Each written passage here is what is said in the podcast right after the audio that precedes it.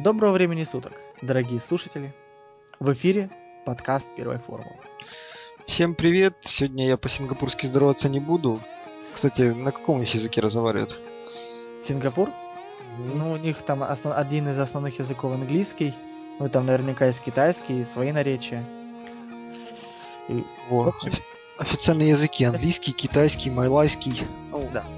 Я общем... только hello могу сказать. Да. В общем, как вы поняли, дорогие слушатели, с вами, как всегда, постоянный ведущий подкаста Виталий. И Андрей. Андрей. И, в общем, сегодняшний выпуск посвящен Гран-при Сингапура. Ну, вообще, в принципе, выпуск намечается довольно большой и объемный, потому что тем накопилось немало.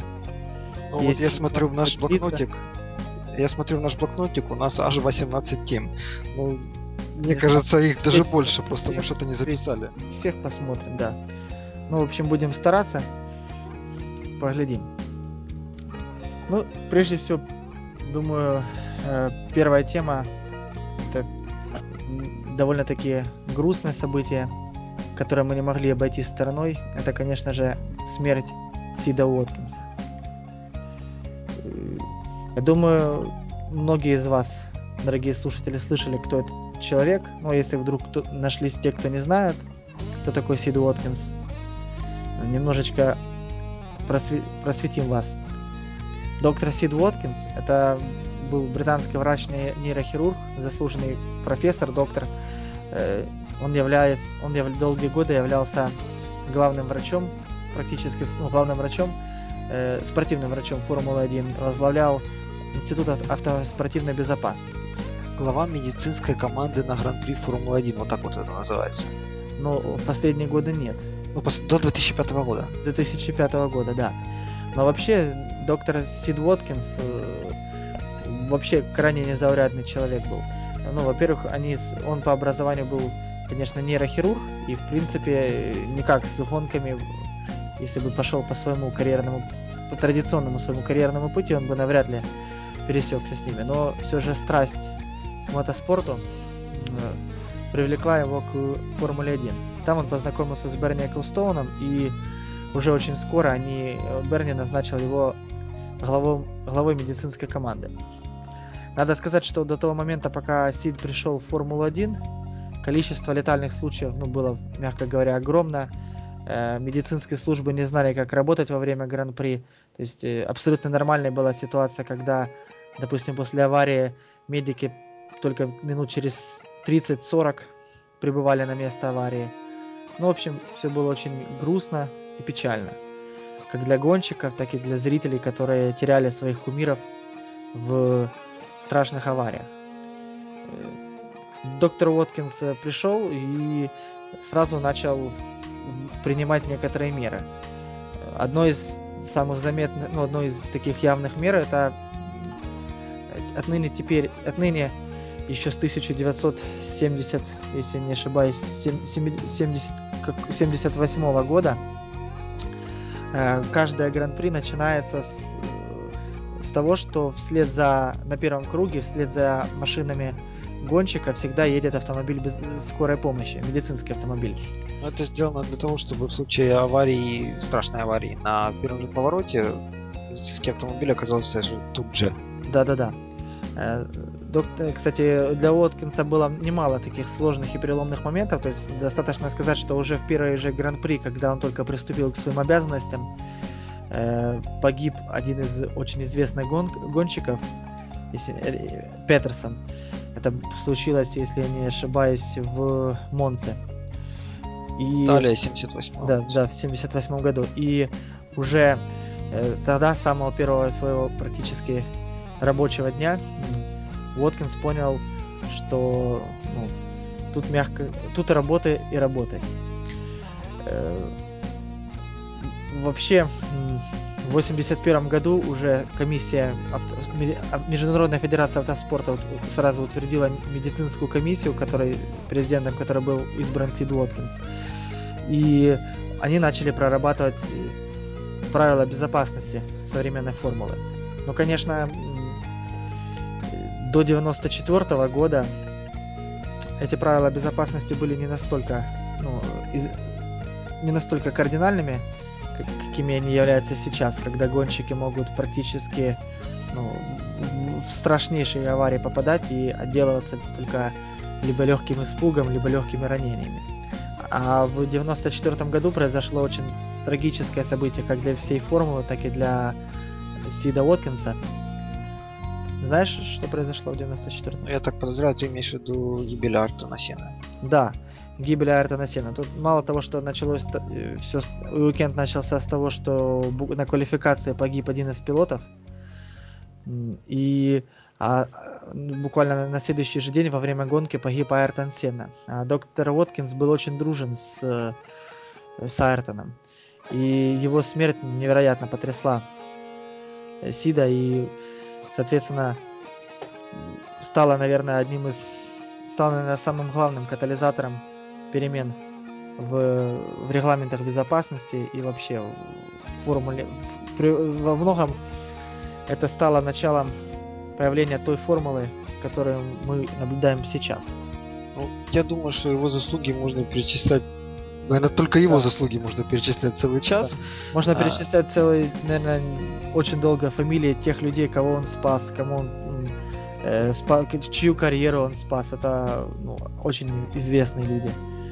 Краткий список. Дидье Перони в 82 году, Рубенс Баррикелло в 94-м. И что меня особо удивило, в 95-м Ника Хакинен. И сам э, Сид Воткинс считал это одним из лучших э, как, спасений за свою карьеру, потому что у Фина останавливалось сердце два раза. Тем не менее, Сид смог ему сохранить жизнь. Да. Ну, в общем, именно во, э, под руководством СИДа были утверждены вот эти все правила по э, как, как, как должен э, располагаться пилот, на какой высоте. Ну, то есть все, все абсолютно правила безопасности, которые сейчас существуют в Формуле 1, все они утверждены при непосредственном участии доктора Уоткинса. И, в общем, конечно же, уход в вечность такой значимой фигуры не мог пройти незаметно для автоспорта. И как потом во время Гран-при Сингапура отмечали многие люди, что доктор Сид Воткинс всегда останется в нашей памяти и в наших сердцах. Как, по крайней мере, для пилотов и для тех, кто непосредственно знал и работал с ним, это точно. Ну, я хочу отметить то, что перед стартом гонки на Сингапур была минута молчания в честь доктора Уоткинса. Поэтому я предлагаю, ну, минуты, наверное, для эфира много, хотя бы 10 секунд. Да, почтите его.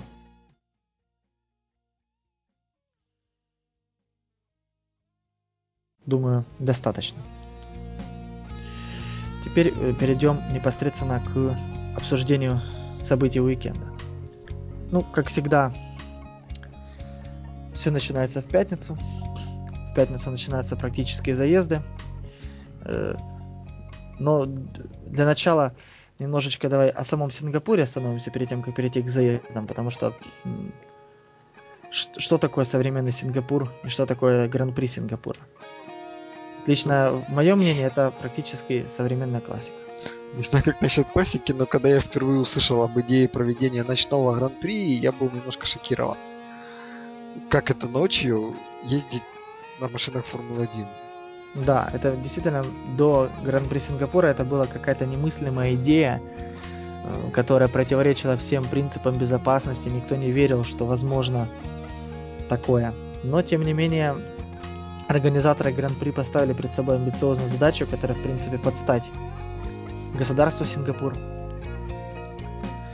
Сингапур это практически азиатский Нью-Йорк, если можно так сказать. Это один из центров бизнес-центров и финансовых центров мира. Э, он, это э, восточный экономический тигр, который двигается немысленными темпами, и, соответственно, гран-при, который они организовывали, не мог быть заурядным. Многие, кстати, сравнивают гран-при Сингапура, говорят, это практически Монако, но только добавьте сюда влажность 95% и немыслимую жару ну, вы получите Гран-при Сингапура. Кстати, да, говорят, одна из самых-самых выматывающих гонок за счет вот этих вот да, погодных, это... так сказать, условий. Это очень, во-первых, э, чем она похожа на Монако? Тем, что здесь обгонять очень сложно, без DRS. Ну, конечно, можно, но очень сложно. Ну, Поэтому городская трасса. То есть. Да, городская трасса. Полупозиция здесь влияет, имеет решающее значение практически всегда для победы. Затем, э, гонка очень сложная в техническом плане. То есть тут есть 23 сложнейших поворота. Буквально существует целый ряд таких моментов в гонке, что буквально малейшая ошибка на, на, на полметра раньше или позже ты тормозишь, и ты врезаешься в отбойник и выходишь из строя. Вероятность появления сейфтикара очень огромная, потому что, опять же, довольно все узко, очень сложно, э, легко не справиться с, с, с управлением болидом, даже если ты выдающийся гонщик. Практические сессии это показали очень хорошо. Кстати, что интересно, поскольку это городская трасса, ну, по-моему, все повороты здесь около 90 градусов. Да, еще одним из любопытных моментов в трассе является уже, можно действительно назвать это легендарной, легендарная тройная шикана. Это такой очень интересный поворот, который крайне, во-первых, довольно скоростной, а во-вторых, крайне сложный в прохождении.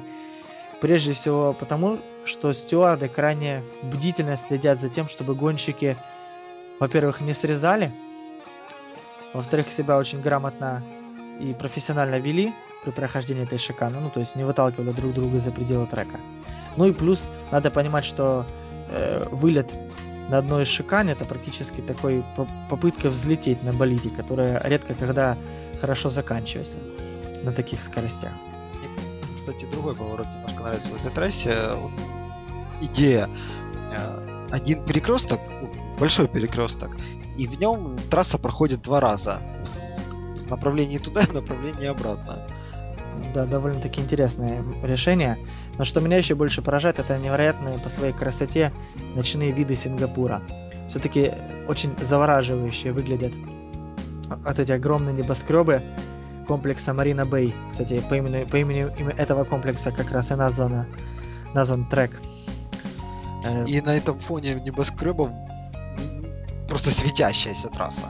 Светящаяся трасса, и над, над которой на уровне ну, многих десятков метров проходят автострады, по которым огромным потоком, непрерывным потоком движутся автомобили, то есть люди по своим делам едут, и все это ну, вместе выглядит просто невероятно завораживающе. То есть страшно представить, буквально люди могут остановиться, посмотреть вниз, а там в нескольких десятках метрах под ними проходит Формула-1. По-моему, это просто фантастика. Можно остановиться, посмотреть. Да. На, наверное, никакая другая гонка по своей такой живописности ну, сможет, не сможет сравниться с очарованием ночного Сингапура.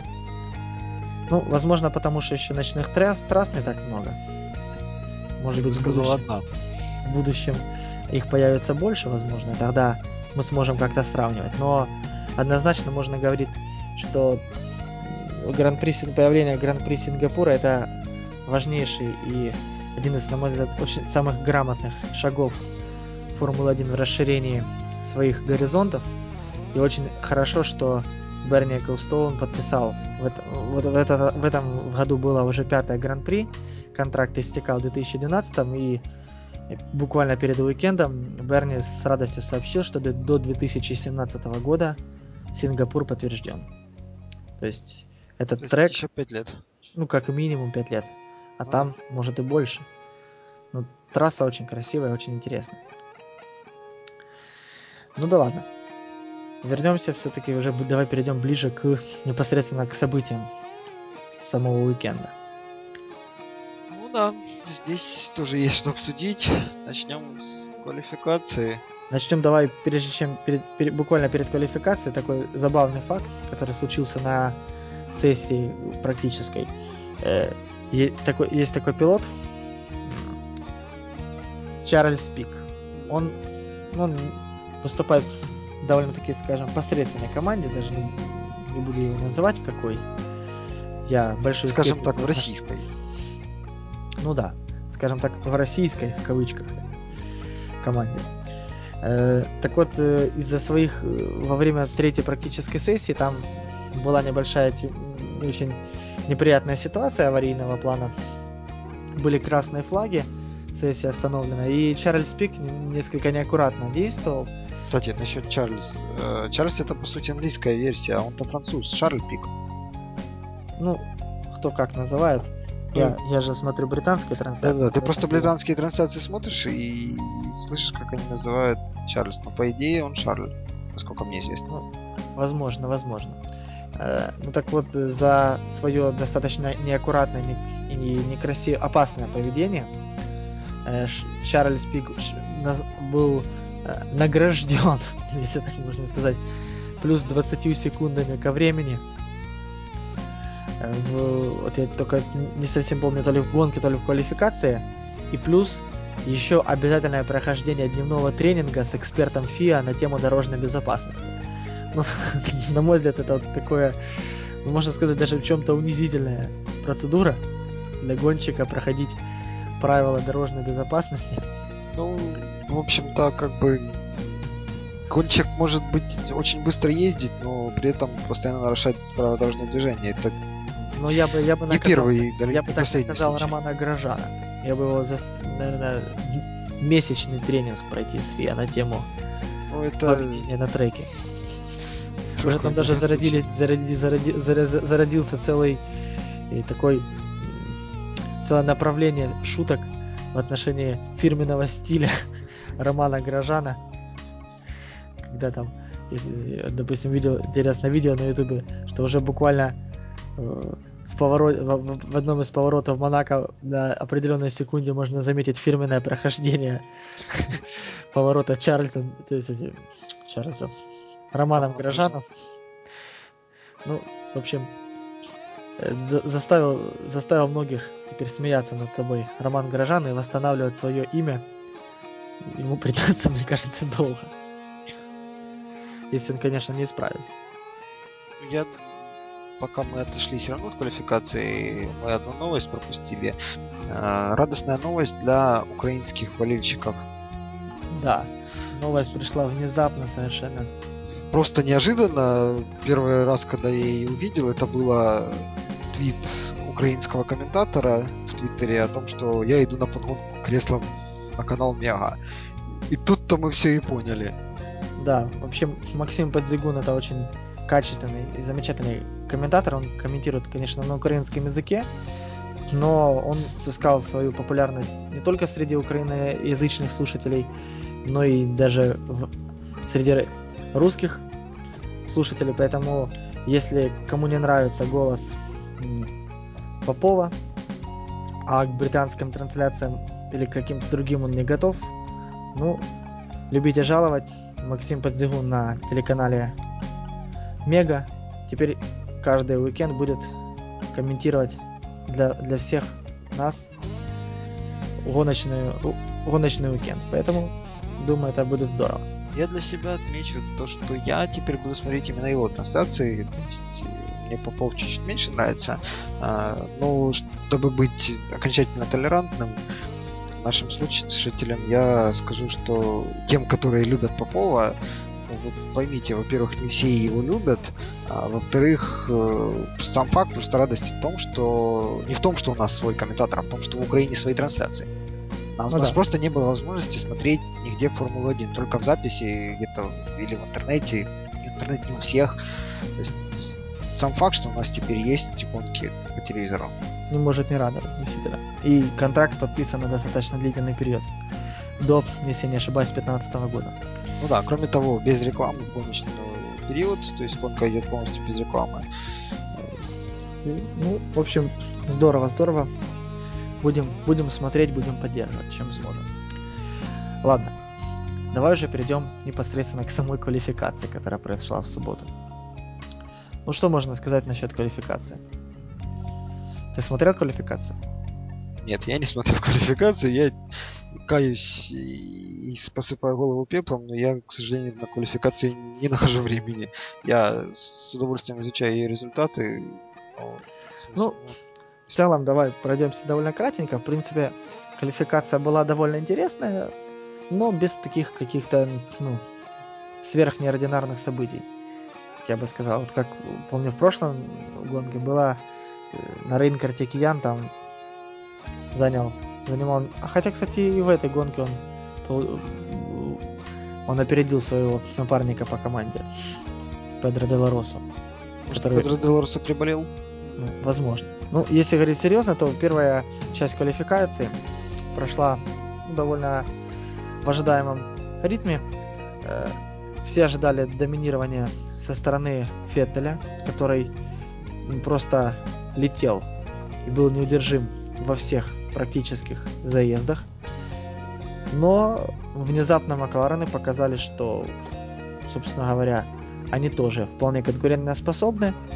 Правда, в первой части квалификации это не, не было так ярко видно.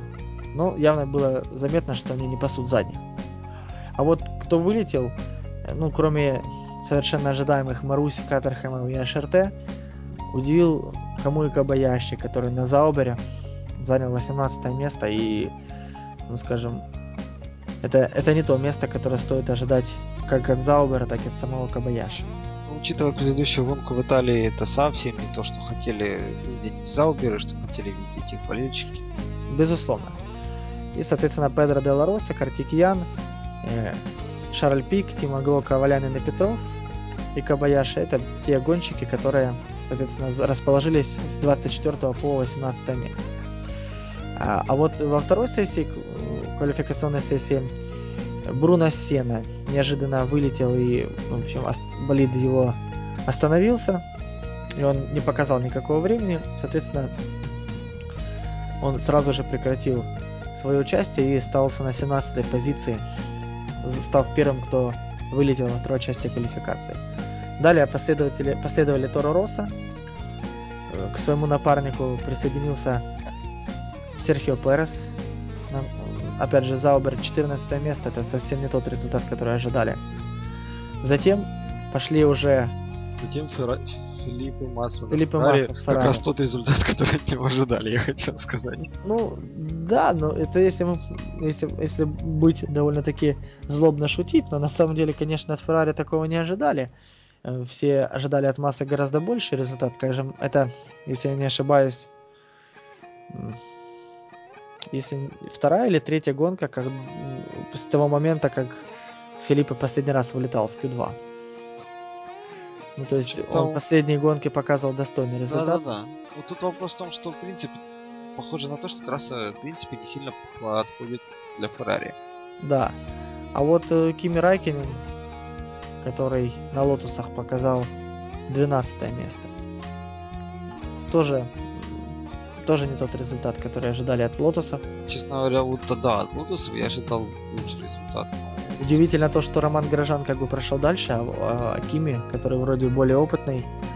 Удивительно то, что Горожан вообще как минимум не разбил машину во время квалификации на такой сложной трассе. Так тут э, еще и Райкина напередил. Ну что, возможно, отдых пошел ему на пользу. Кстати, неправда. Райконин действительно в квалификации себя показывает стабильно хуже, чем, чем Грожан. Но это только ну, квалификация. Это компенсирует его гоночным темпом. Вот. А потом 11 место это Ника Хилкенберг на Форс Инди. Ну, а вот э, вся основная интересная борьба разгорелась в третьей части квалификации. Надо отметить, что э, уже по тактике с самого начала было видно, что, судя по тем шинам, которые использовали команд, в команде Mercedes, ни Шумахер, ни Росберг с самого начала не планировали выезжать на, на Q3. То есть они уже буквально в, в первых двух сессиях специально использовали все возможные комплекты резины для квалификации, чтобы попасть, как я понимаю, в, в финальную часть квалы, а не вылететь в, как это позорно случилось если не ошибаюсь, на предыдущем уикенде. Э, но взамен, ну, чтобы как бы не повредить гонке и сохранить все комплекты, которые могут понадобиться, э, в общем, было принято решение не выезжать вообще на Q3. Ну, соответственно, на 10 и на 9 месте не расположились. Далее, потом восьмое место показал Роман Горожан. Ну, это уже более-менее да, это уже... для Лотоса. Да. Затем Марк Уэбер, который не мог, не смог, не мог поддержать э, такой полет своего напарника по команде. Э, его обогнал даже Пол Дириеста. Пол Диреста вообще класс показывал в этой гонке. Да, Пол Диреста показал очень хорошая, хорошую скорость в этой гонке, но э, затем Фернандо Алонсо, лидер чемпионата, показал пятое время. А вот дальше э, пошло, было очень интересно. Дальше четвертое место занял Дженсен Баттон на Макларене. Он долгое время был в списке лидеров, то есть исполнил на подиум. То есть, ну не на подиум, на, на, в первую тройку пилотов, но э, Феттель и Мальдонадо имели свои замечания по этому поводу. Но особенно удивительно было для Феттеля. Все ожидали, что Феттель будет обладателем пола. Но не тут-то было, как оказалось. Пастор Мальдонадо показал просто феноменальное время. Кстати, вот это вот вообще для меня было шоком. Я... Ну да, он там выиграл. Вообще Пастор, если я не ошибаюсь, и в Монако показывал очень приличное время. Ну, да. он просто умеет хорошо на городских треках показывать себя. А вот Льюис э, показал просто феноменальная скорость, феноменальное время. Э, ему понадобилось, ну, по сути, ровно два э, таких ориентировочных ну, кругов, на которых непосредственно высчитывалось время. Причем с первой попытки он показал недостижимый уже для своих оппонентов результат. А во время второй попытки он зацепил стену отбойник такой задни, задними, задними колесами. И вот этот момент, на этом моменте стоит, этот момент стоит запомнить, потому что он в конечном итоге сыграл, наверное, ключевую роль для Льюиса в ходе этой гонки. Надо было просто не уезжать на вторую Ну, на самом деле тут это сложно судить, потому что э, могли побить, и тогда бы потеряли бы пол. Ну, то есть надо было быть просто аккуратнее. Ну, в конечном итоге, э, после того, как квалификация прошла, стюарды сыграли в очередной раз в игру на ложи штрафы и пенальти. И немножечко буквально перетасовали поле. В этот раз таких кардинальных перемен не было. Ну, разве что Бруну Сена наказали пятью местами за замену коробки передач перед Гран-при. Если вы помните, в прошлом уикенде Бруно, э, по-моему, у него тоже возникали какие-то проблемы, но они не сделали то есть не отправили его в э, раньше времени, не сняли с трека. И поэтому э, за замену коробки передач между гонками его штрафовали пятью позициями. И пятью позициями был наказан Педро де Лароса. Ну, для команды HRT это невелика трагедия. Они могут, мне кажется, и движки менять сколько хотят, и, и эти коробки передач. Потому что в их случае ну, куда уж дальше наказывать. Ну да, там как раз, по-моему, сейчас же была ситуация, что кого-то наказали. Чей, ну, Педро Делороса раз... наказали 24 место. Да-да-да, 24 место наказан потерей 5 мест. Ну да. Пожалуйста, он 24 место давал. Да, надо было, надо до таких случаев, наверное, вводить какие-то дополнительно такие левые автомобили, которые с других серий. Ну, так, конечно, Можно было хоть куда-нибудь ниже. Да. Ну, это, конечно, шучу, но все же. В общем, наказание для команды HRT ничего так, по сути, не дало. Формула-1. Странная математика. 24 плюс 5 равно 24. Ну, да, на то оно так и есть. Ну, собственно говоря, гоночное поле таило в себе, наверное, только одну самую главную интригу. Такой гремущий, гремущий, ну, Роман Горожан это такой постоянный роман, э, рояль в кустах, роман в кустах. А вот э, первый, первый стартовый треугольник, в особенности его грань пастора Мальдонада Льюис Хэмилтон, он, он уже, уже таил в себе такую взрывоопасную смесь. Есть, конечно, Мартин Брандл не, одев, не одевал в этот раз сказку, когда проходил через, э, через, эти, через эти позиции, но чувствовалось, что что-то могло бы быть. Потому что, как известно, Льюис и Пастор Во-первых, очень гонщики с большим характером, со сложными отношениями. Надо помнить, как пастор испортил гонку Льюису. Это было, если не ошибаюсь, где? Буквально несколько уикендов назад. Ну, Перед Венгрией. Неважно. Да, не, не важно.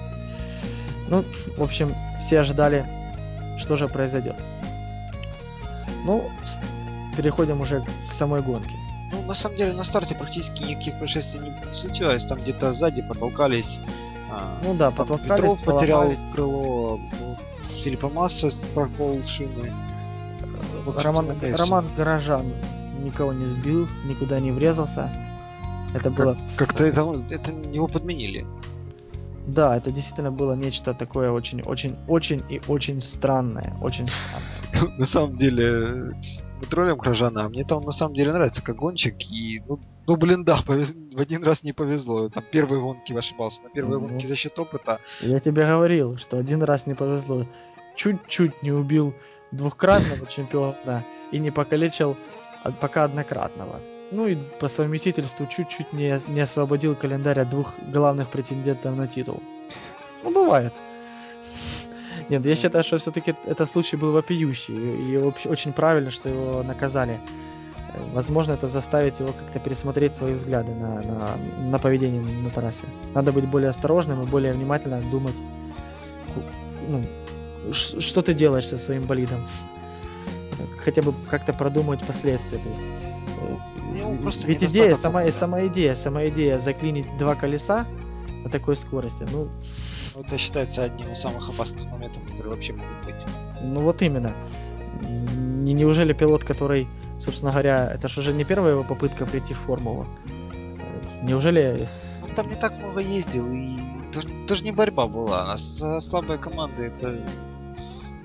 Ты хочешь сказать, что на Рейна Картикиана, если посадить я хочу сказать, что если на Рейна Картикяна посадить Макларен, у нас будет такой завал в первом повороте, что только Маруся и доедет до конца.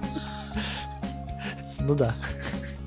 Ну ладно, давай оставим в покое этих несчастных и, и вернемся к старту. Ну, действительно, старт прошел довольно-таки, можно сказать, даже скучно. Илью, единственный, кто проиграл значительно на старте, это, конечно, был пастор Мальдонадо. Кстати, Он абсолютно не скучно в том плане, что сразу было видно. Ну, скучно, я имею в виду в, в том плане, что скучный в каком? В, отсутствии аварий. Да, да. А в целом, конечно, там борьба сразу началась довольно плотная. Во-первых, ну, конечно, Хэмилтон стартовал отлично, Феттель обогнал Мальдонадо, потом Мальдонадо обогнал и Баттон. Ну, в общем, Мальдонадо в старт однозначно провалил. Да и вообще, как оказалось потом в будущем, это был не день Вильямса. Что тебе запомнилось после старта? Знаешь, после старта там кто-то из Рено боролся прям с вылетом за пределы трассы. То ли Райканин, то ли Грожан. Ну, все так четко, гладко. Вот. Наверное, да. все-таки Райканин был. Гонщики ехали так крайне осторожно, понимали, что в принципе любое неосторожное движение может привести как к выезду сейфти-кара, так и к, вообще к завершению гонки. Сингапур не прощает ошибок. Э, с самого начала ну, эксперты прогнозировали, что будет два или три пидстопа. И еще надо заметить, что Сингапур это, кстати, одна из э, нескольких всего в календаре трасс, которые физически ограничены двумя часами времени. Ну, то есть, я так полагаю... Не, не у нас раз... ограничение, э, это ограничение, в принципе, на все гонки поводу 2 ну, часа. Насчет, на, насчет Сингапура, э, оно наиболее актуально, потому что, как я понял, в предыдущие разы Сингапур наиболее часто превышал 2 часа, и поэтому, когда вот э, начинался только уикенд, как минимум канал Sky акцентировал на это внимание, что, скорее всего, если будет особенно safety car, то Сингапур на Сингапуре мы увидим работу вот этого двухчасового ограничения. Знаешь, если бы его не было, то бы, наверное, уложились. Мне так кажется. Если бы не было чего, safety car ов? Safety car а, да. Но проблема в том, что вероятность safety car а на э, гран, на Гран-при Сингапура, если не ошибаюсь, составляет 95%. Я Поэтому... могу путать, но, по-моему, во всех гонках было, или не во всех, или вот была гонка без safety car а. Естественно, были гонки без safety car а. Не, именно в Сингапуре.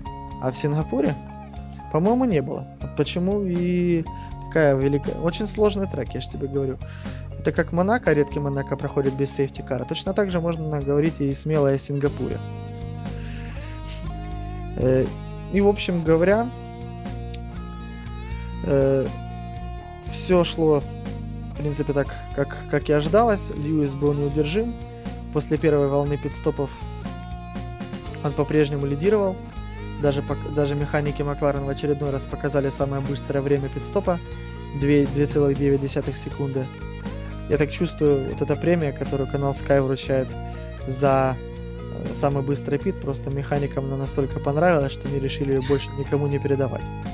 Ну, Или Макларен... нет, должок Льюису за то, что да здесь просто вот то, что я говорил изначально. То, что я говорил изначально.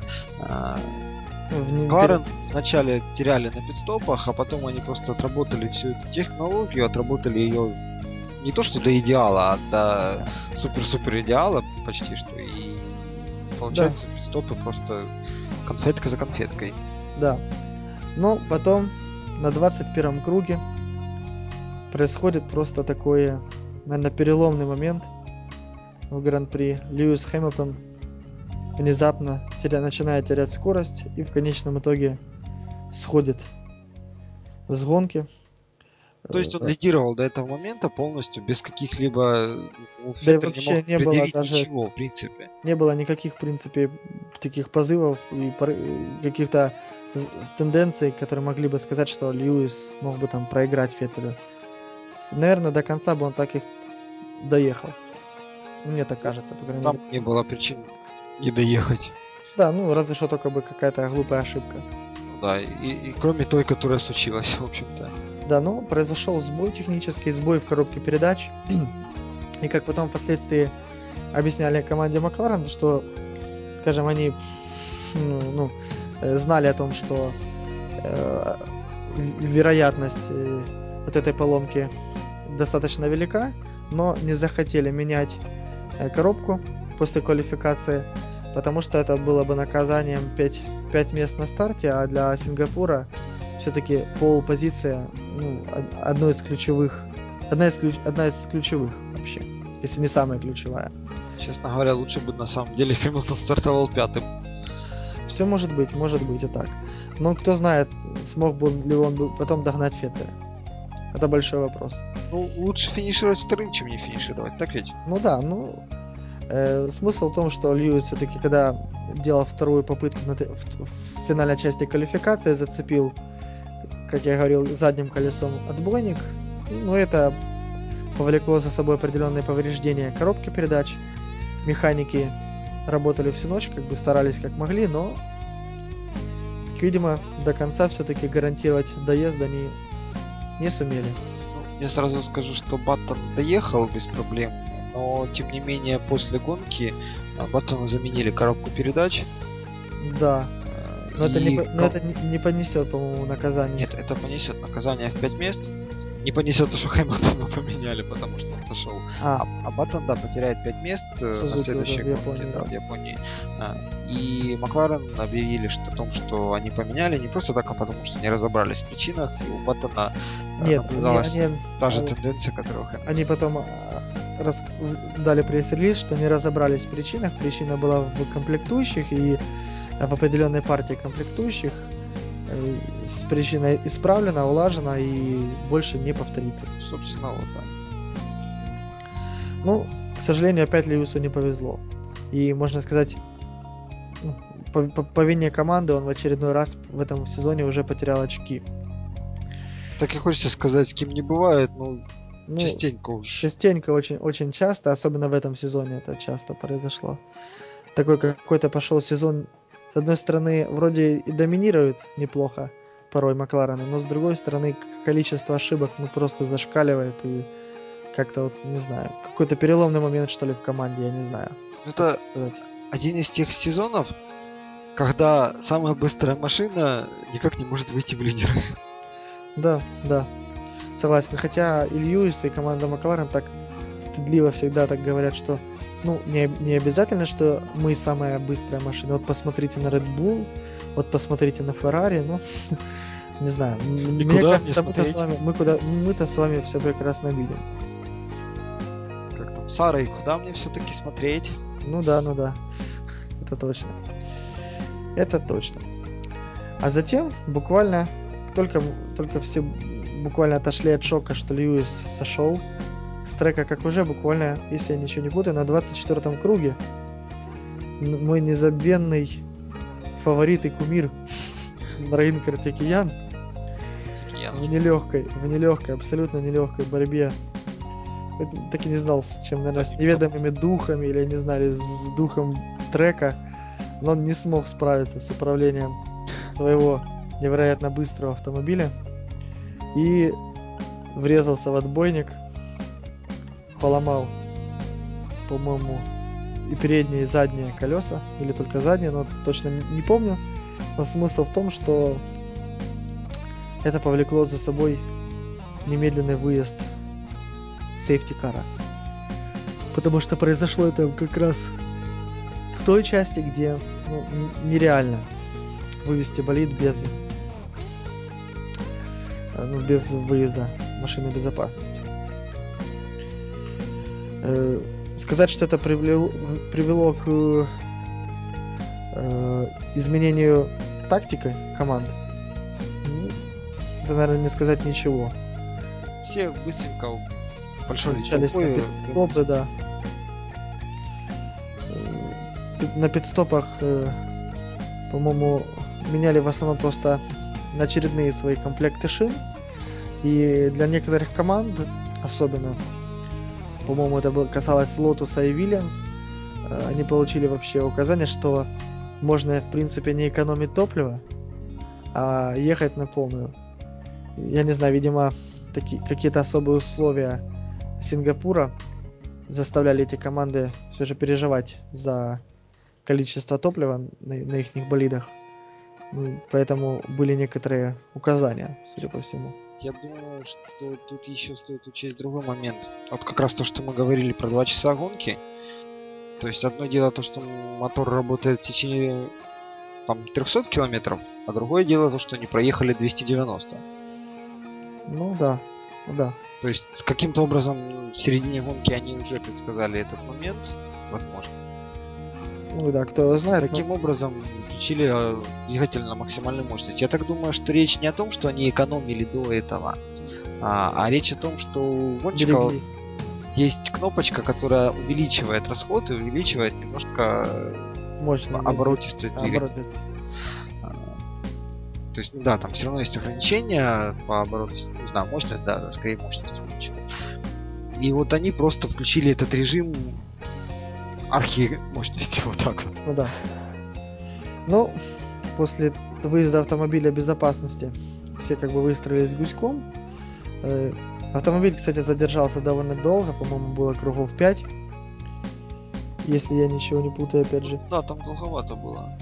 И учи- учитывая, что один круг в гоночном режиме в Сингапуре занимает практически 2 минуты для, для первого места, то под сейфти-каром это длилось ну, очень-очень долго. Уже, можно сказать, чем-то действовало усыпляюще. Но буквально только, только автомобиль безопасности уехал. Как уже на следующем же круге произошла такая картина, которую я бы назвал как салага «Не тормози, где, и где не положено». В, если я не ошибаюсь, как раз не как раз в тройной шикане, если я ничего не путаю, или э, нет, нет, не в тройной шикане, как перед, перед одним из поворотов э, внезапно самый молодой гонщик нынешней формулы это как, помнишь, кто это? Это Жан-Эрик Верн, если я ничего не путаю. Честно говоря, не помню. Притормозил. Да, Верт, точно Верт. Причем притормозил на траектории Шумахера. Ну, Шумахер, судя по всему, решил не тормозить, ну или просто не успел затормозить. В итоге такой был смачный удар. А там, вылет обоих. чуть-чуть по-другому на самом-то деле было, если я ничего не путаю. На самом деле у Шумахера заблокировались колеса, а, то есть у него какие-то проблемы с тормозами были, по-моему.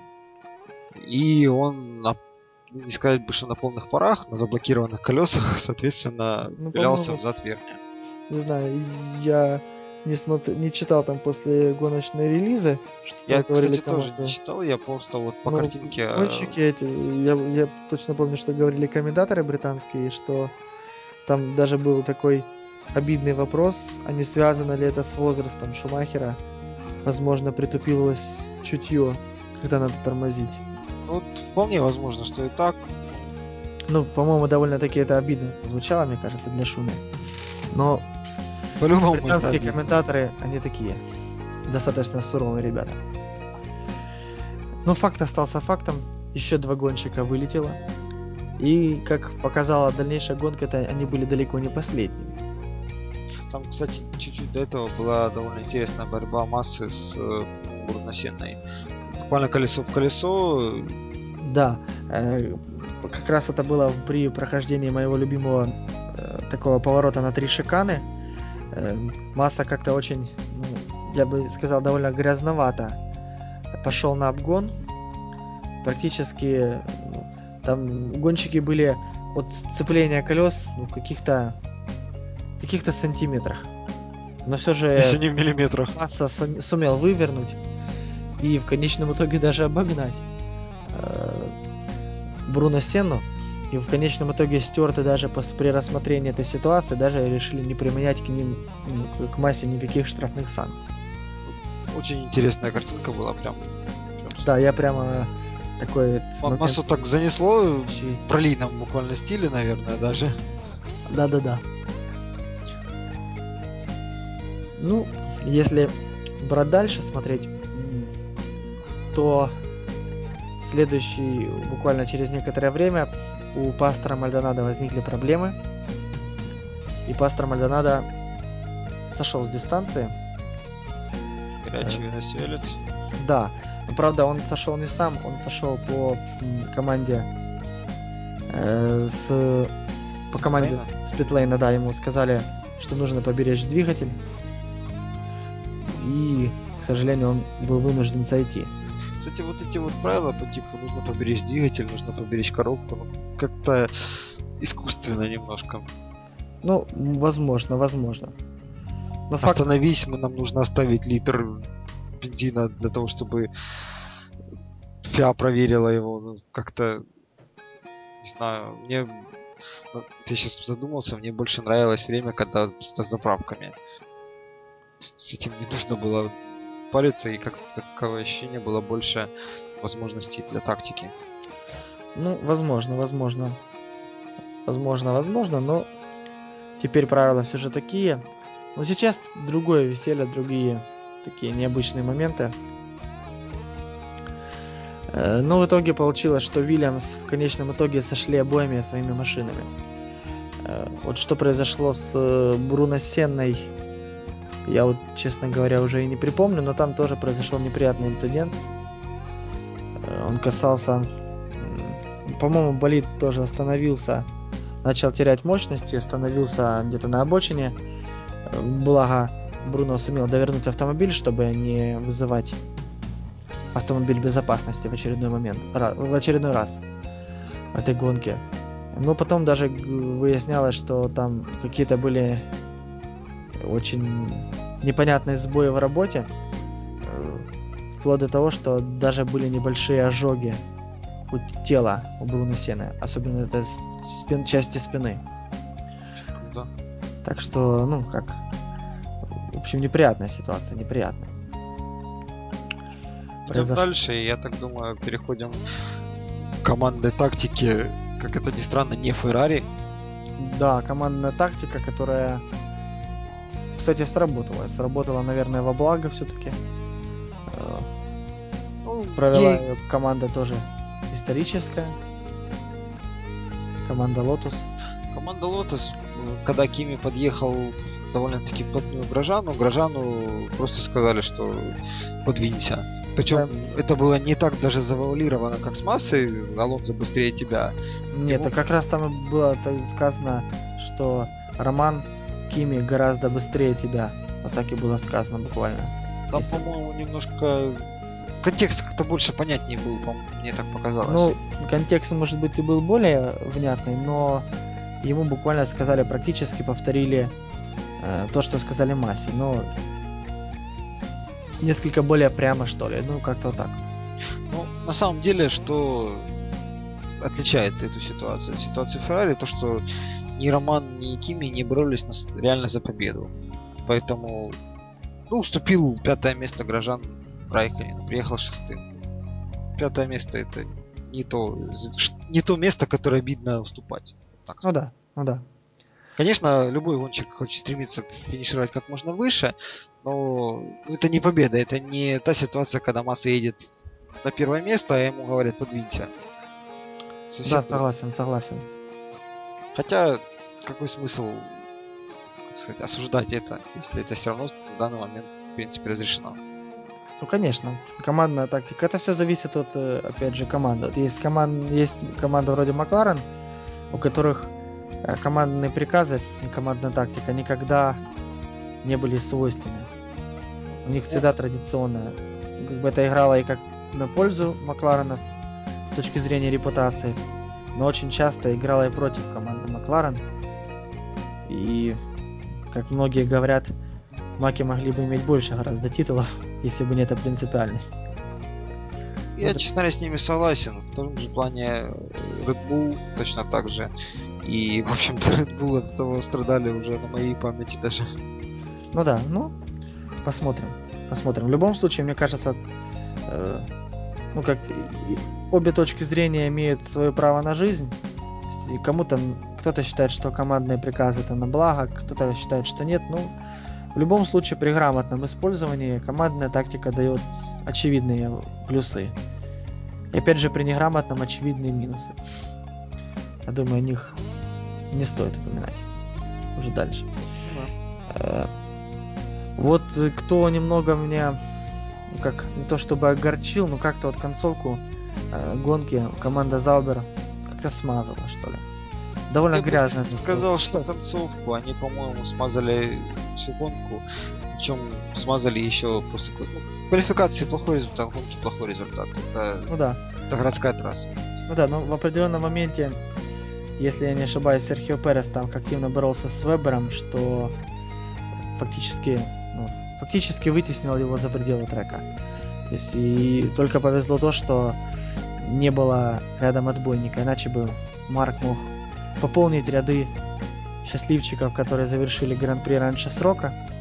Которых, кстати, совсем немало было в этот раз. Да, немало. Ну, я уже думаю, там в районе... Ну, почему, зачем думать? В районе это было ровно... Ровно 5 человек. То это немало, мягко говоря. Ну, как сказать, если вспомнить, не знаю, там, 2003 год, а, ну, 5 человек это как бы норма для схода сходки. А сейчас, я так думаю, благодаря вот этим всем ограничениям по количеству двигателей, по количеству коробок передач, как-то все это надежнее стало делаться. И в итоге, в общем-то, исходов меньше. Да, да. Это именно так. Э, а вот чей день был в тот вечер? конечно, такой каламбур получился. Но это, этот человек, это был Себастьян Феттель. Я бы про него сказал, что для Феттеля наступил тот самый момент, когда победа внезапно падает на тебя с неба. Я хочу сказать, у него, по-моему, такое уже что-то было. Да, бывает у него, бывает такое. Не, ну нельзя отнимать у, у Феттеля, что он невероятно быстро и невероятно талантлив.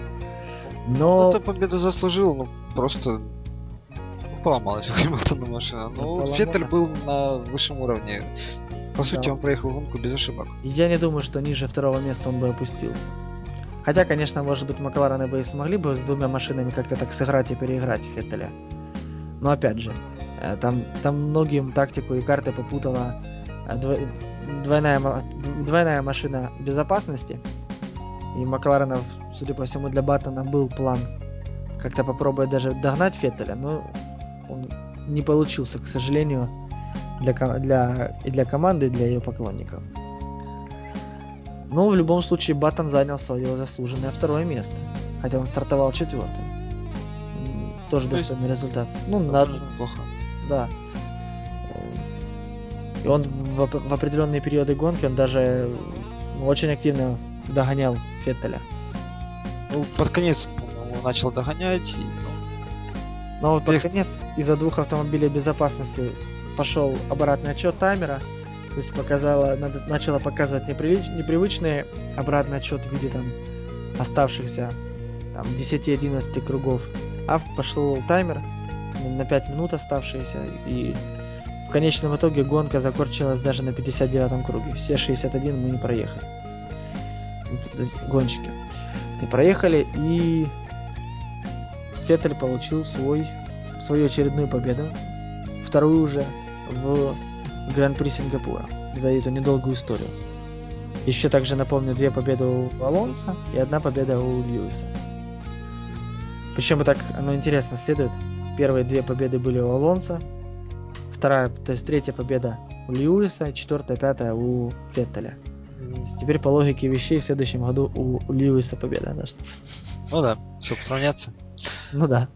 Вот. А давай уже, раз мы затронули финиш, то по финишу. Второй Баттон, третий Алонзо, четвертый, то, что я говорил, потрясающая гонка у Пола Диресты.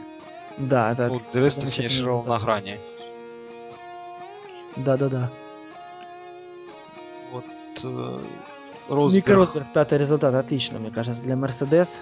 Учитывая то, как себя показывает за последние гонки Мерседес, то это очень-очень даже хороший. Я бы сказал, они даже прыгнули выше своей головы. Ну да, как-то так. Э, шестой и седьмой два лотоса. Райконин. Ну, в принципе, ожидаемо. Ничего такого удивительного. Вот восьмое место Феррари. Филиппа Масса. Но опять же, восьмое место это ровно ми, ми, вычтем минус 5 позиций, минус 5 гонщиков, которые вышли. И получим восьмое место, которое Филиппа Масса в конечном итоге и занял. Ну, то есть я бы не сказал, что он какие-то там отобрал позиции. Ну, Хотя тем не менее, он, он стартовал 13-м, а финишировал 8 Ну да, но я же говорю, минус, минус 5 гонщиков. Ну, Оно по сути неплохо. получается 8. Ну, в любом случае, неплохо. Масса Э, старался бороться. Ну, это, это, не, это не трек для Феррари. Феррари здесь, по-моему, никогда не везло. Я особенно помню, когда это был буквально первый год, когда появился Гран-при Сингапура. Еще присутствовали до заправки на трассе. И Феррари крайне неудачно провели уикенд. Они каким-то образом умудрились для обоих пилотов отпустить их еще в тот момент, когда э, заправочные шланги находились подключенными, то есть были подключены к автомобилям. В итоге их повырывало с обоих заправочных автомобилей. Некоторых людей травмировало, люди поулетали. И после этого еще недовольный Лука де Мондедзамола говорил, что мол, это мол, не гран-при Сингапура, это какой-то цирк, мол, это, а, да, бред и, и все. Ну, на что Эклстоун очень веско и достаточно метко. метко отметил, что если Гран-при Сингапура это цирк, то тогда спасибо команде Феррари за любезно предоставленных клоунов. Ну, такой был такая словесная перепалочка. Ну, Берни может вторить словом. Да, Берни, Берни за словом в карман никогда не полезет. Он это такой. Таки, я бы сказал, такими людьми можно камни забивать в гвозди. Дальше оставляются два гонщика, которые ну как, оставшиеся гонщики, которые заработали очки. Это Даниэль Рикардо, который на Хорошо обогнал Марка Вебера на Редбуле. Это, в общем-то, уже само по себе хороший результат, если учесть, что Вебер на той же машине, на которой Феттель выиграл эту же гонку. Да-да-да. А если еще учесть, что Серхио Перес, э, который ну, все практически предыдущие гонки показывал результат на Заубере гораздо более выс- высокий, чем Торо Росса. Тот факт, что Даниэль Рикардо опередил Переса, ну, это, это многого стоит. А, тут, кстати, стоит отметить то, что у Вебера был довольно ранний пидстоп, по-моему, самый ранний из тех, кто не был техническим причинам. Поэтому... Да. А, кстати, надо заметить, что, кстати, Вебер, э, он в конечном итоге, он, ну, он был десятым, но из-за того, что он обогнал в определенный момент за пределами трека, то Вебера наказали 20 секундами, и в итоге он переместился на 11 место. А Серхио Перес... А, то есть ну, Серхио Перес занял 10 место, да? Серхио Перес в конечном итоге занял 10 место, а Вебер 11 не... Вот это Заубер хорошо, тем остались... не остались без очков. Так. Ну да. Э, Серхио постарался вытянуть, как смог. А, кстати, вот Чарльз Пик я нашел, наказан 20 секундами, был за обгон под красными флагами в третьей тренировке, и за это его добавили, еще накинули время дополнительно. Вот так вот. Э, Дальше, 12 место, и это практически шок. Тима Глок на Маруся. Я прямо, действительно, я, я прямо не поверил своим глазам, как, как, как увидел эту финальную таблицу. На 12 месте Маруся, Тима Глок. Кстати, Уж... стоит отметить, что он обогнал таких гонщиков, как э, Коваляйнин, Хилкенберг, Кабаяши. Петров, Сенна. Да, то есть э, остались... Хотя не, Сенна был... Нет, Сенна нет, сошел, Сенна сошел. А, то есть он обогнал Катерхема. Ну, а Ашерте, ладно, мы привыкли, что Маруся обгоняет Ашерте. А, Глок смог обогнать Катерхем, Глок смог обогнать один Заубер и один Форс Индия. При том, что, опять же, второй финишировал в десятке. Да, ну действительно, такой удивительный интересный факт. И, кстати... благодаря этому результату, как бы так сказать, во второй лиге Маруся выходит в лидеры. Да, да, действительно, потому что такого прорыва еще не было в этом сезоне, это точно. Кстати, По поводу... надо заметить Виталия Петрова, что он 19 позицию занял, но тут надо, надо обязательно отметить, что тут были технические проблемы, он, он, у него, он на определенное время даже заезжал в гараж, там ему какую-то поломку чинили, он выезжал уже с большим-большим отставанием. Ну вот на два круга, два или три, собственно, и отстал. Ну, а так, я думаю, кто знает, может быть, Виталик и Тима Глока обогнал бы. ну или как минимум догнал бы. Ну, кто неизвестно. Да, неизвестно. Как история не терпит сослагательного наклонения. Да. Ну и после, теперь после прошедшего гран-при в чемпионате пилотов сложилась очень интересная ситуация. На второе место теперь вышел Себастьян Феттель Э, он обошел сразу и Кими Райкинена, и Льюиса Хэмилтона. Ну, а Льюис Хэмилтон, собственно, спустился на четвертое место. На четвертое место, да. Райкинен остался на третьем. Стабильно третий? Да, стабильно третий, потому что стабильно получает очки. А вот уже отставание... Фишка Льюис... не в том, Райконин не просто стабильно получает очки, Райконин стабильно финиширует во всех гонках. А, у нас в пелетоне осталось только два гонщика, которые проехали просто 100% дистанции. Абсолютно всю дистанцию, круг за кругом. Не отстав от лидера ни, на, ни разу, ни в одной гонке на хотя бы один круг. Это Ника Росберг и это Кими Райконин. Это просто... А все почему? Потому что они старались держаться подальше от Романа Грожана. Ну, это, конечно, опять же, такой довольно толстый троллинг с нашей стороны, но все же не могу удержаться от него. Вот, ну, меня на самом деле просто поражают вот эти два гонщика в плане стабильности. Ну да, молодцы. А вот Льюис очень-очень сильно отстает от э, Фернандо Алонso. Фернандо финишировал третьим, то есть набрал очень-очень, кстати, кстати, мы как-то очень упустили Фернандо. Ведь Фернандо э, стартовал каким он стартовал? Восьмым он стартовал. Ну да, он тоже поднялся по местам, но не знаю, как-то это не сильно, наверное, заметно было. Ну да. Я искренне рад за него, за болельщиков Феррари, но в он, по-моему, сильно не светился. Он, он, он просто, знаешь, он делал свою работу. Да, он делал свою работу. Он тихо, спокойно, медленно спустился горы, с горы и занял третье место. Да, ну, опять же, я тебе уже отмечал, что отвеч... от... отличает великих гонщиков от таких просто хороших. Что даже на таком, в принципе, заурядной машинке, которая сейчас у Феррари, Фернандо умудряется еще лидировать в чемпионате, ну это действительно надо обладать большим талантом. Ну вот это вот то, что, кстати, теперь уже то, что я говорил, то, что я говорил, а, Алонзо минимизирует потери. В каждой из гонок он умудряется финишировать впереди ближайшего преследователя. То есть до этого преследователем был Феттель. Он финишировал впереди него, но его как бы к нему приблизился Хэмилтон. Сейчас он финишировал впереди Хэмилтона, учитывая то, что да. он сошел, а, но к нему приблизился Феттель. Я не удивлюсь, если в следующей гонке опять же к нему приблизится Хэмилтон, но зато Феттель будет сзади. На справедливости ради надо сказать, что вообще у Алонса он лидирует по количеству побед в этом сезоне. Ну да. То есть, по сути, он как бы абсолютно заслуженный лидер сейчас. Но, конечно, мне, как болельщику команды Макларен, конечно, очень-очень хочется, и я надеюсь, что все же Льюис сумеет взять себя в кулак, и команда Макларен сосредоточится и догонит и обгонит Алонзо. Ну, посмотрим, как он будет. А вот в положении в Кубке конструкторов для первой... Да что, для, для, для всех вообще никак не поменялось. Просто изменился порядок цифр.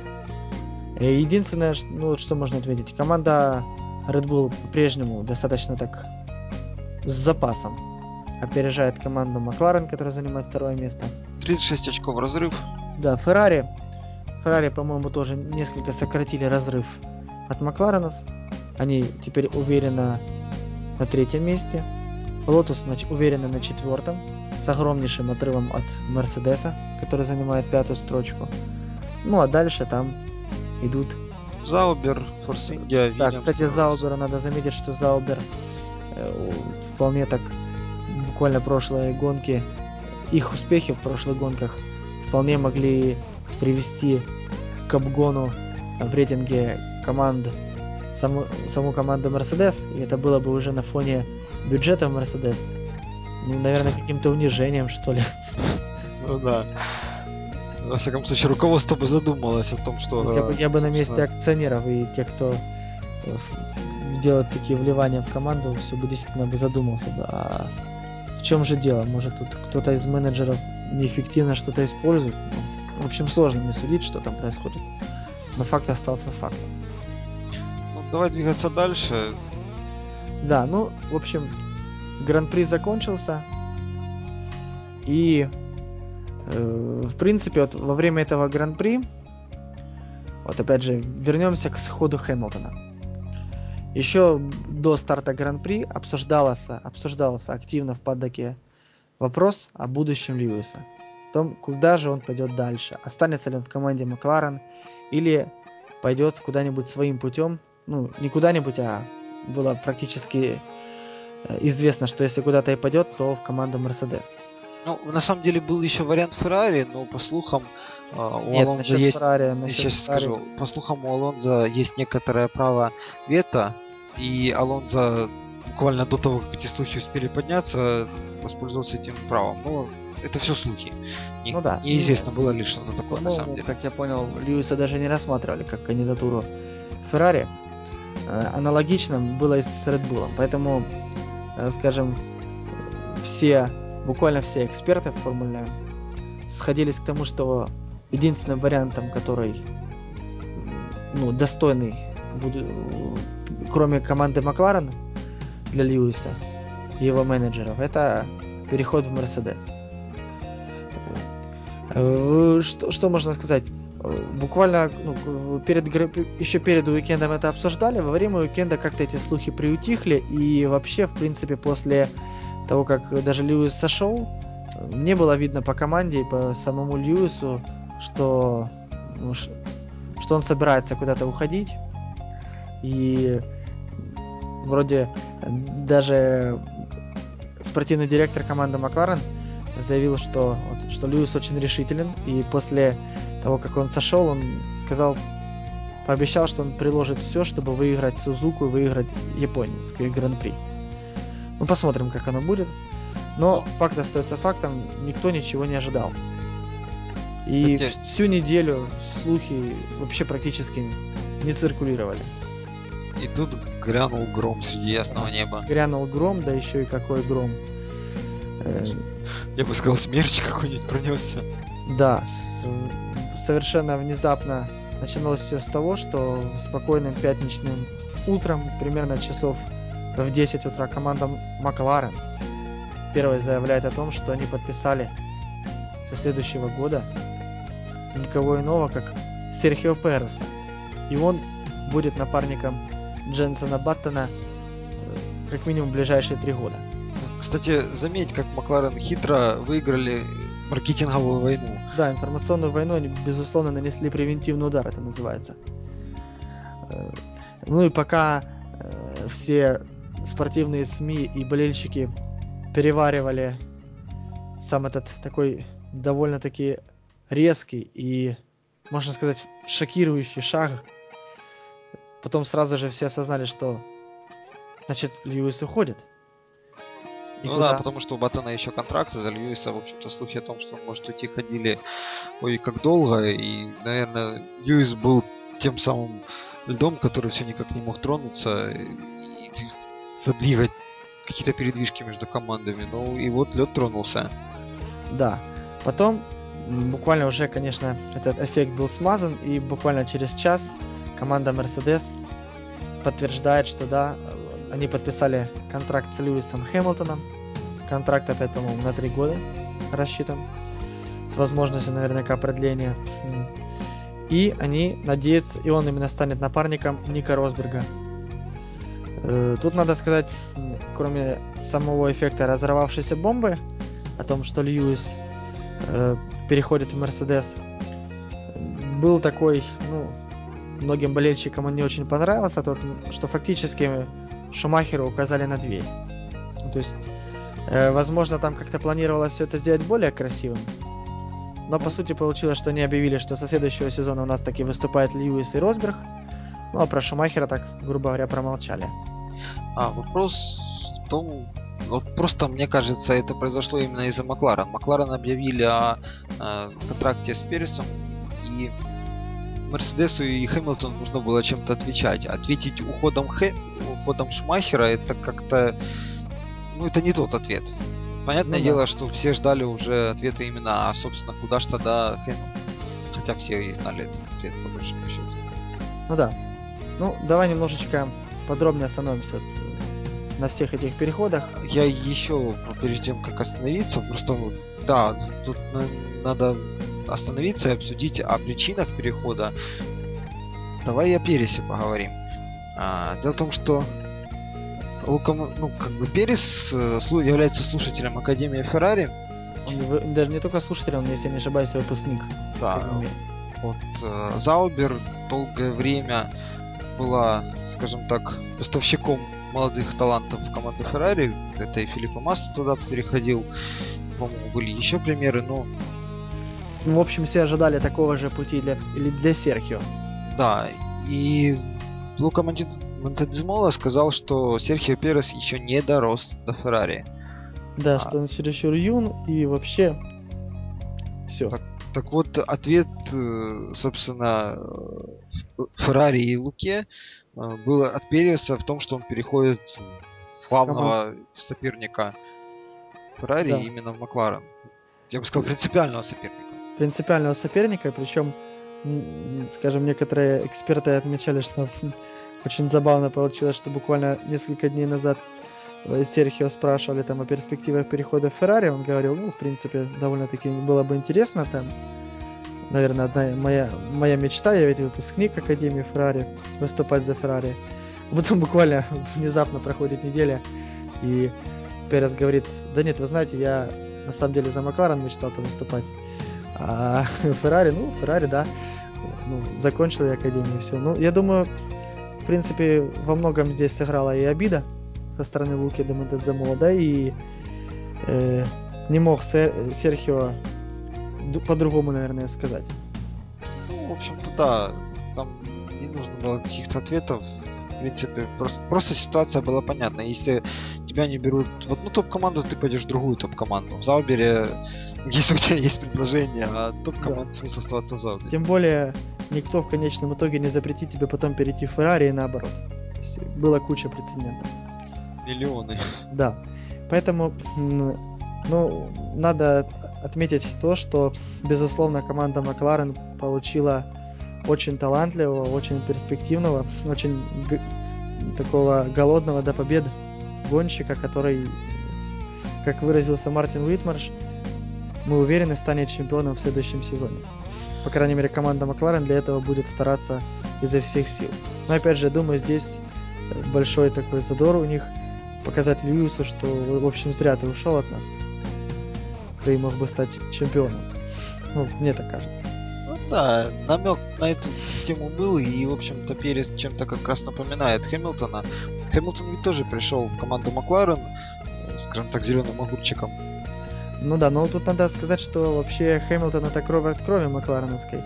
Это человек, э, который в 13 лет буквально не, не, не побоялся подойти к самому Рону Деннису на картинг, после выступления на картингах, попросить у него автограф и ну так э, после того, как Рон дал автограф, э, напрямую спросить, а не возьмете ли вы меня в команду Макларен? Ну, видно, видно, Рону очень понравилась такая, ну, такая спортивная дерзость молодого дарования, и он на него, безусловно, обратил внимание, и, по сути, именно с 13 лет Льюис попал в семью Макларен, шел вместе с ними через все серии.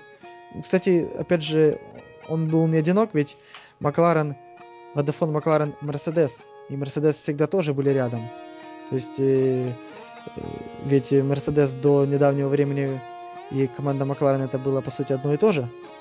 Они только недавно вышли на отдельную, э, ну, в отдельную команду выделились. Скажем так, главной командой Mercedes была Макларен. На данный момент так не является. Я бы не сказал, что там было какое-то разделение, да, некоторые люди перешли, а ну, спонсор, спонсорство, я имею в виду, и да. техническая поддержка, конечно же, у Мерседеса. Поэтому Льюис сказал, что с какой-то стороны он, ну, как бы, и, и ушел, можно сказать, с одной семьи, но большую семью Мерседес он не покидал.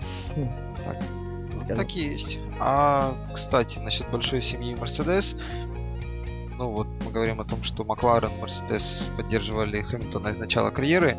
Э, дело в том, что Хэмилтон сейчас будет выступать со следующего года с Ника Росбергом, с которым он выступал довольно-таки продолжительное время в младших сериях. Да. В молодом возрасте. Интересная будет вообще пара, интересно будет посмотреть. Вообще, очень интересно сами причины, почему Льюис перешел. Вообще, то есть ходит очень много слухов, очень много самых разных. Э, кто говорит, что главная причина деньги? Э, в чем мотивирует? Что э, в команде Макларен не секрет, существуют довольно строгие правила. Ну, они касаются и спортивных результатов, то есть, скажем, гонщик не может забрать себе оригиналы кубков они навсегда остаются в музее команды, а получают себе только копии. Во-вторых, очень важным является запрет на, использ... ну, на заключение персональных спонсорских контрактов, которые не, идут не, через команду, а ориентированы непосредственно на самого гонщика. Э, в других командах, в том числе и в Ferrari, допустим, правила гораздо более либеральные, и во многом благодаря вот таких контрактов Фернандо Алонзо там получает совершенно фантастическую зарплату там. Если я ничего не путаю, ну, порядка 40 миллионов у него выходит за один сезон. Долларов. Долларов, да. Не фунтов. Не лир, а долларов. Или евро, евро, или евро даже. Я, я по-моему, именно долларов. Долларов. Ну, очень-очень большая зарплата. То есть даже на фоне Льюиса, Льюис получал в команде Макларен порядка 23 миллионов за, долларов за сезон, э, то наверняка он, возможно, с какой-то завистью и смотрел на Фернандо, который, Льюис вообще, я думаю, считает себя далеко не слабее Фернандо, а даже, наверное, быстрее его.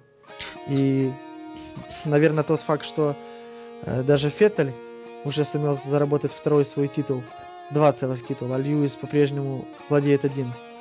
Это, возможно, тоже неким образом обижало Льюиса. И он, возможно, чувствовал себя несколько недооцененным или не раскрывшим свой потенциал. Ну, как да. тебе кажется?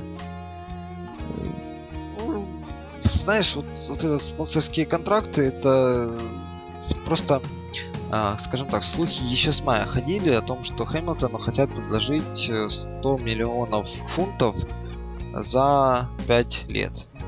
Да. Я, кстати, возможно, я что-то с чем-то путаю, но, по-моему, у Макларен есть такое правило, что гонщику, который выигрывает гран-при, они платят миллион. Выиграть следующее гран-при еще миллион долларов. Угу. А, выиграть чемпионат еще миллион. Вот. Таким образом, в принципе, Хэмилтон при хороших результатах и 20 фунтов стерлингов, это, грубо говоря, 30 миллионов долларов, а, он вполне мог бы, если не все 40, вполне мог бы добраться до цифры, которая у Фернанда. Ну да, вполне. Вполне, ну... То есть э, он мог быть зарабатывать намного больше денег, как бы стопроцентно, но теперь ему есть свобода со спонсорами. И... А учитывая его новую команду менеджеров, это он фактически просто стремился к, к свободе. К свободе во всех смыслах, как финансовой свободе, так и в свободе в спортивном. Наверняка он был еще не уверен, сможет ли он до конца раскрыть свой потенциал, ведь годы идут, а чемпионства все нет. И перед Льюисом, э, на самом деле в истории, перед ним, он видел немало примеров, когда команда, все же гонщики, которые даже выходили из одной школы, из, из школы одной команды, в конечном итоге переходили в другую, и именно там достигали своих основных результатов и успехов.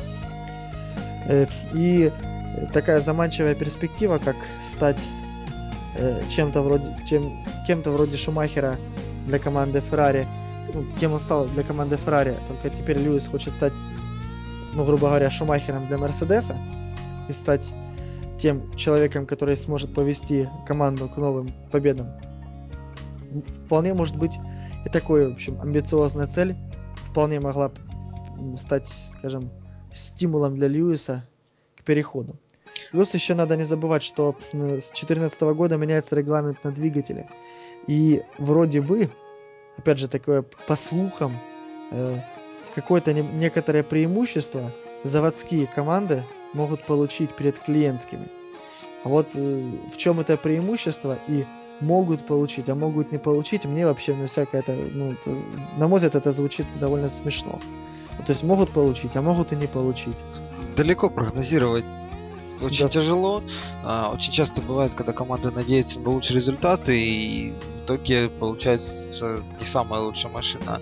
И бывает наоборот, когда Honda уходила из формулы, мне кажется, они вообще не надеялись на то, что их, их машина может что-то из себя показать, а Brown GP целый сезон выиграли.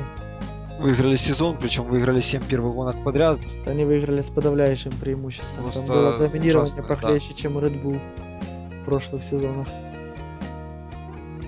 Вот, по поводу аналогии Шумахера и Хэмилтона, Дело в том, что Шумахер уходил из Беннетон, в котором он завоевал два чемпионских титула, а, Феррари, которая на тот момент не блистала успехом. И фактически он с его поддержкой построили а, победную Феррари, за которую он завоевал оставшиеся свои титулы.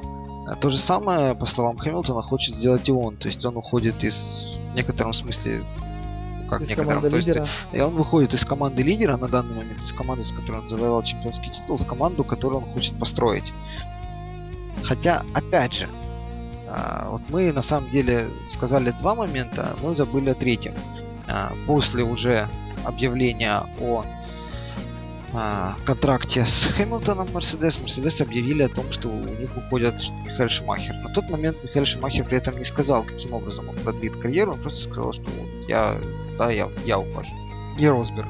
Да, и, кстати, многие болельщики, ну, по крайней мере, я в том числе, очень надеялись, что э, Шуми заменит Филиппа Массу в Феррари и будет напарником Алонзо хотя бы еще один сезон. Знаешь, вот я сразу этот момент отмел, Объясню почему. Я просто не представляю вот эту вот фразу Шуми Алонзо faster than you. А, ну, как, как? Да. Вот сказать Михаилу Шумахеру, что Алонзо быстрее ему, и тебя уступи место, это просто... Ну. Да, это может, может, мне кажется, Шуми может хватить нервов ответить что-то такое не знаю, как хватить нервов, но если ему один раз такое скажет, мне кажется, он просто уйдет из этой команды сразу же, без ну, каких-либо да. раздумий. Это просто Шумахер, это, ну, он прекрасно понимает, что к нему должно быть уважение, поскольку это на, на данный момент, как ни крути, величайший гонщик. Конечно. Ну, в общем, говоря... Так вот, а по поводу Шумахера. да, То, что он уходит из Мерседес, и болельщики Мерседес, и, в общем-то, я с ними во многом согласен, говорят о том, что Шумахер с Россом Брауном были сейчас Мерседес, и фактически в следующих годах Хэмилтон будет пожинать в первую очередь их плоды больше, чем вносить свои какие-то коррективы, просто потому что Шумахер э, с Росом уже что-то построили и уже внесли тот вклад, который необходим для того, чтобы Мерседес стали такой же доминирующей силой, какой была в свое время Феррари при Шумахере. Ну, это такая теория. Мне кажется, все равно, скажем, с каждым годом, вот в ближайшее межсезонье, когда чемпионат закончится, Льюису предстоит серьезно очень работать с командой, показывать, что он может быть таким пилотом, который ну, вытягивает, можно сказать, в прямом смысле вытягивает команду, вот, как вытягивает команду сейчас Фернандо Алонсо. Феррари однозначно ну, вытягивает прежде всего он, и то э, вытягивает только, получается, ну, в кубке, в кубке пилотов. В кубке конструкторов, как бы, понятное дело, не хватает помощи со стороны напарника. В кубке конструкторов, честно говоря, с трудом они как-то вообще с трудом вышли на третье место. Да. За Феррари да. совсем не то, не торт. Да, Феррари уже не торт, это точно. Да, да, да. Ну вот Шуми долго думал, думал и, к сожалению, объявил о том, что он все же намерен завершить свою карьеру второй раз. Upside again. Да. Ну, в общем-то, как он сказал, что когда он уходил первый раз, он, э, он говорил, что его батарейки уже фактически сели, и сейчас, ну, цитирую, сейчас с моими батарейками происходит приблизительно то же самое. Ну, то есть, э, просто ну, опять села батарейка. Но на самом деле, мне кажется, не столько села батарейка, сколько просто не нашлось достойного места. Да, он мог пойти в какой-нибудь Заубер? Ну, не, ну для Шумахера это не... Ну, это не, не то, это... При всем это... уважении команде Заубер. При всем уважении к команде Заубера, это, наверное, сравнимо как раз с тем, чтобы сказать э, Шуми Алонзо быстрее тебя. Наверное, да, это на одном да. уровне. Или, или взять хотя бы там, ну я уже, прости господи, в, там, в Марусию или в АШТ посадить, ну это же вообще какой-то ужас был просто. Ну, видеть Шумахера, которого на несколько кругов обгоняет какие-то другие пилоты, которые ну, салаги еще, можно сказать. Ну, это было бы очень грустно и неправильно что-то. И, в общем-то, многие аналитики как раз и говорили, что для Шумахера на данный момент лучше, лучше всего будет просто уйти. Ну, возможно. Возможно, да.